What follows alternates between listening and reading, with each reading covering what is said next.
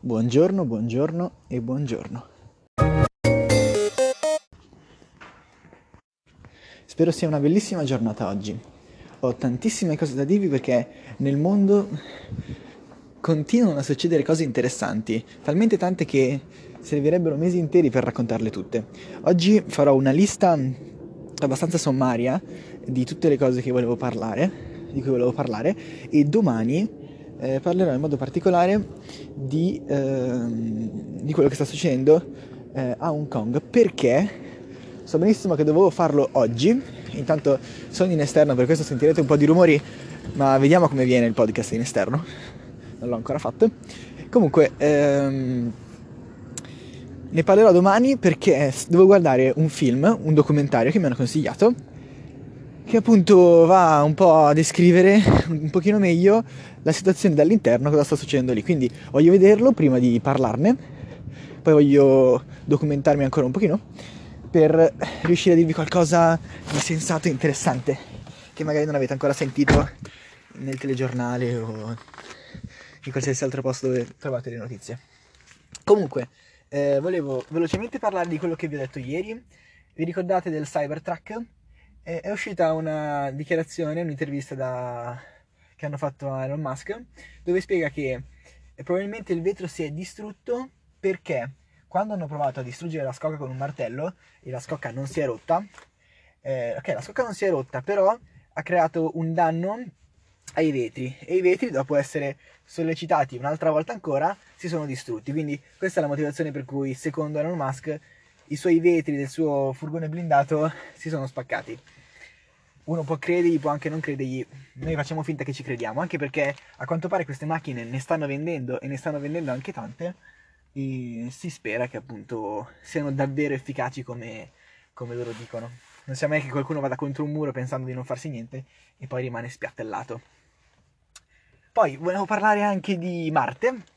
L'altro giorno è uscita la notizia, un ricercatore che ha studiato per 5 anni le foto del, del rover Curiosity di Marte, ha eh, esposto la sua idea che secondo lui su Marte ci sono degli esseri viventi, in particolare degli insetti.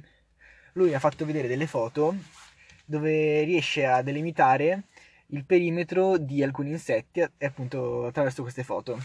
Eh, ha visto le linee di un serpente, ha visto le linee di un, di un insetto che sembra quasi un... Um, degli scarafaggi. Ecco, eh, ha sconvolto ovviamente l'opinione pubblica e soprattutto eh, l'opinione scientifica. Eh, oggi mi sembra che la NASA ha fatto uscire un comunicato stampa, c'è un'addetta che appunto si appunto parla di cosa scopre la NASA e lo diffonde su internet e ha diffuso appunto l'informazione che questa persona non ha eh, appunto nessun collegamento con la NASA innanzitutto e ehm, ha diffuso questa notizia che è assolutamente falsa perché sulla Luna, cioè scusatemi, su Marte non c'è la conformazione per creare una vita o almeno come la conosciamo noi. Quindi ehm, c'è acqua sì, c'è ossigeno sì in bassissima quantità, ma non ci possono essere degli insetti paragonabili a quelli che ci sono qua sulla Terra. Questo, almeno secondo la NASA, è impossibile. Non solo secondo la NASA, secondo tantissime persone. Quindi questo, diciamo che è un attimino così.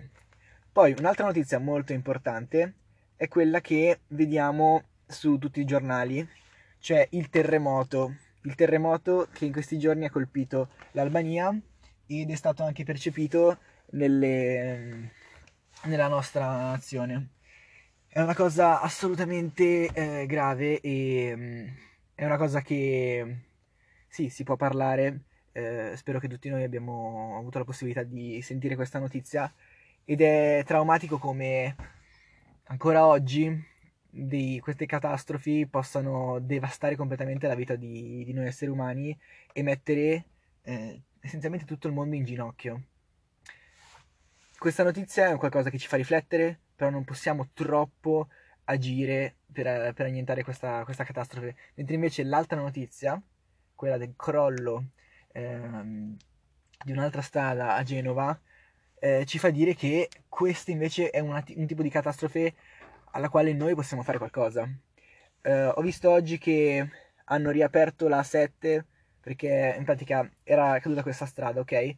Dio solo sa come hanno fatto a non morire eh, non mi ricordo nessuno. Ci sono anche delle immagini appunto dove si vedono pullman prima e dopo la caduta. C'è pullman che tempo due minuti avrebbero attraversato quel tratto di ponte e probabilmente sarebbero morte tantissime persone. Quindi eh, assolutamente strabiliante come cosa. Però questo non vuol dire che non sia grave come situazione.